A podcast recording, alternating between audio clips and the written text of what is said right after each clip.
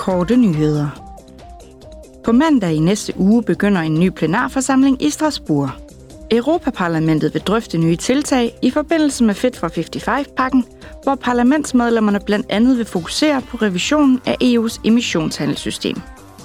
Fokus vil derudover også være på CO2-grænsetilpasningsmekanismen og på den sociale klimafond. På torsdag vil Transport- og Turismeudvalget stemme om sin betænkning vedrørende den nye forordning om det transeuropæiske transportnet. De politiske gruppers medordfører og skyggeordfører har forhandlet sig frem til en række omfattende ændringsforslag til hele udkastet til retsakt.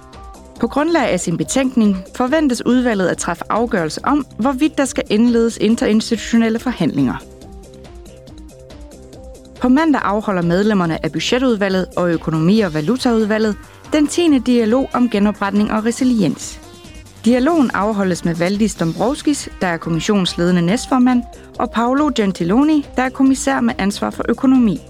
Det forventes også, at kommissærerne vil drøfte, hvordan integrationen af Repower EU-foranstaltninger i de nationale genopretningsplaner vil kunne øge EU-landenes modstandsdygtighed og dermed bidrage til at afbøde konsekvenserne af Ruslands angrebskrig mod Ukraine.